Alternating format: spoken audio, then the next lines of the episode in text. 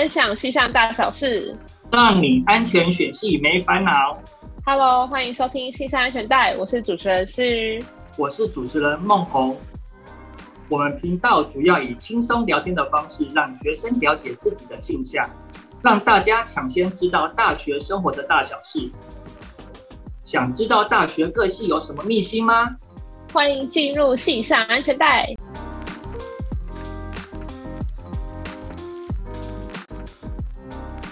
在 COVID-19 期间，有个神秘职业在各大医院里默默付出他们的专业。这群人大家一定看过，却喊不出正确职称是什么，甚至不少人以为就是白衣天使。他们只会出现在医院里特定的地方，尤其每当人们需要呼吸器时，就一定会出现。他们是呼吸治疗师。提到呼吸治疗师，会想到呼吸治疗系，这里是培养呼吸治疗师的摇篮。那么，到底呼吸治疗系是在学什么呢？我们邀请到两位呼吸系的同学，我们欢迎玉思跟雨辰。今天透过他们来解开呼吸系的神秘面纱，欢迎他们。嗨，大家好，我是台北医学大学呼吸治疗学系大一的玉姿，我是大二的雨辰。想要问一下玉姿和雨辰，因为我们对于呼吸系就是比较陌生，那想问一下呼吸治疗学系未来的出路有哪些呢？我们系上居多的出路是呼吸治疗师，那也有听过学长姐有去做过药厂的专责卫教师，就是他们会专门研发呼吸道相关的药品，然后因为他们使呃使用药物的方式比较特别，不会像一般的吃药，他们就可能会需要嗯吸药或是喷药这类的比较特殊的呃使用药物的方式，所以就会请药厂专责的卫教师来医院里面。教大家怎么使用他们的药物，也会有呼吸器销售员，这都跟我们大学学的专业很有关系。到职场上，能能够应用所学，能够做的比较顺遂。那如果在呼吸治疗师的岗位上已经做超过五年以上，就可以自己在外面开设长期照护所。像我们在大一的时候啊，有一门课叫做呼吸治疗导论。那课程内容是在介绍呼吸治疗系要学的内容，因为毕竟大家那时候才刚升上大一，可能对自己的系也还没有到那么了解，所以就有一堂课是专门让这些大一的新生们认识呼吸治疗学系。那有一堂课就有请到就是已经毕业的学长姐，他现在是已经正在就职的，那回来分享他们的工作经验。除了有刚刚玉芝所讲的呼吸治疗师啊，或是销售员之外，还有一个学姐是蛮特别的，毕业之后她是去当消防员。那因为我们知道消防跟救护这两东西是很难分开的，所以即使是她去当消防员，那也会运用到我们大学四年所学的内容。那除了消防员啊，以及我们讲到呼吸治疗系，我们第一直觉得会想到的呼吸治疗师之外，其实毕业以后也还可以去往上读硕博班去做研究。所以总结一句。呼吸治疗系，我觉得毕业以后不单单只有呼吸治疗师一种选项，还有很多各式各样的职业可以供我们去做选择。刚刚有聊到说，呼吸治疗系主要出路是当呼吸治疗师。那么想问一下，呼吸治疗师的薪水大概是多少呢？那他的职业生涯是可以做很久的吗？这个部分应该是大家比较好奇的。嗯，呼吸治疗师的薪水要取决于你工作的机关，还有排班跟。年资，那我们的排班主要是三班制，就是有早班、晚班跟大夜班。那早班的话就是早上八点到下午四点，然后晚班的话就是下午四点到晚上十点，大夜的话就会是从晚上十点到隔天早上的八点这样子，八小时轮一班。然后越晚的薪水价格就会越高。有一个学姐，她是全校三院的其中一院的呼吸治疗师，她是做白班的，一个月大概是四万左右。那我刚刚说嘛，越晚会越越多钱的话，最高听说可以到七万左右。但是大夜班还是比较少人会想做，是因为大夜班可能三栋楼就只会有一个呼吸治疗师，那他其实就会比较孤单，就会没什么朋友。哦，了解。那么呼吸治疗师的工作内容有哪些啊？工作内容的话，我们会有用药喂教、拟定治疗计划，也会需要听从医嘱行事，这这非常重要。就是呼吸治疗师必须要听医嘱行事，做呼吸器啊、医疗气体，还有喷药跟其他医疗措施。有时候我们也会需要在治疗的过程中去鼓励患者，鼓励他们能够好好的面对接下来的疗程。然后也会有时候需要扮演病人跟家属之间的桥梁，也需要跟他们沟通一下病患的身体状况跟心理状态。让他们能够好好的陪伴病患，陪他们走完这样的疗程。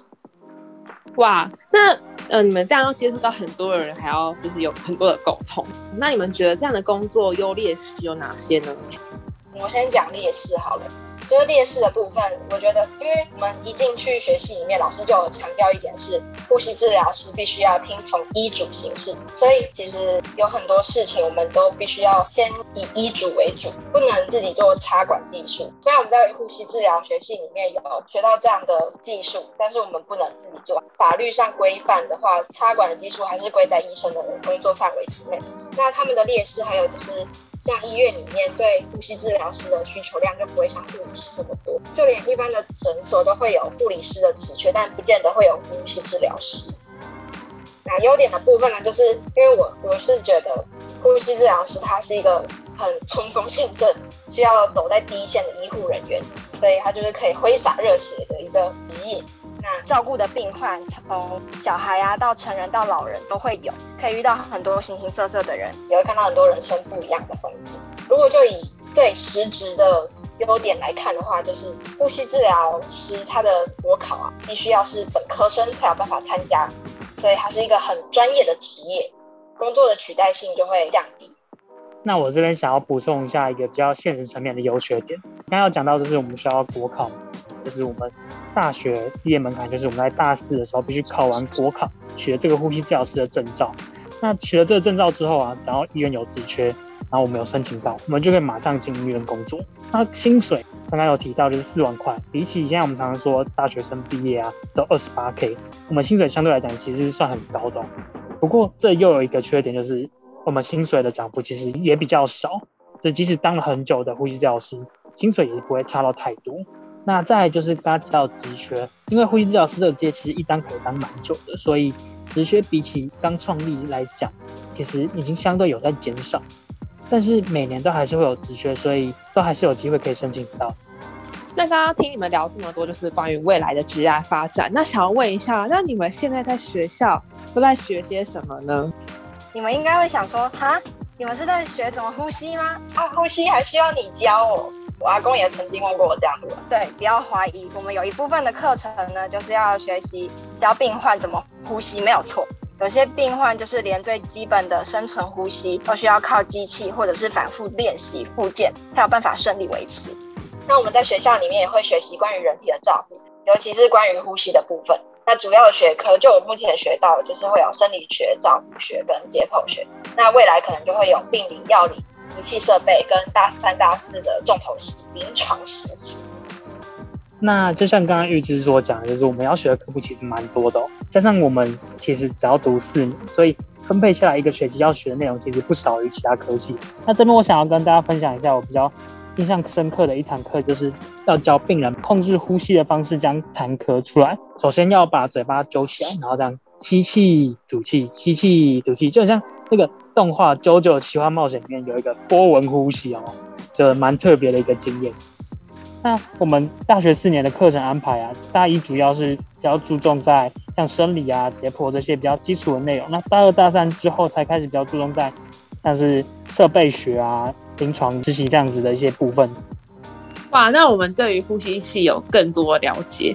那想请问两位，就是未来也想要朝着呼吸治疗师的方向前进吗？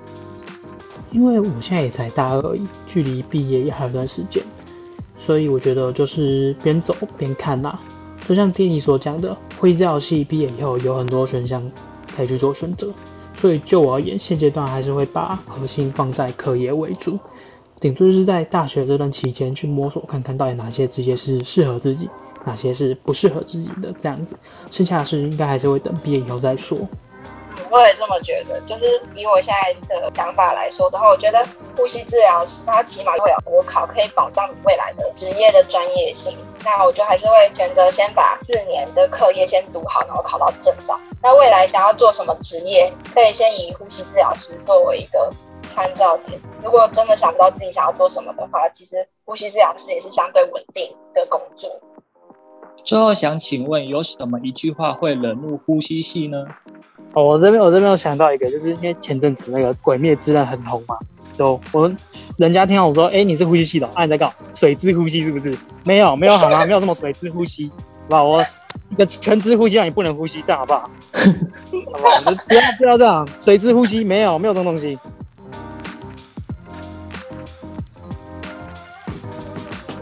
谢谢透过两位的分享，让大家更加了解呼吸系。我们下次见，拜拜。拜拜。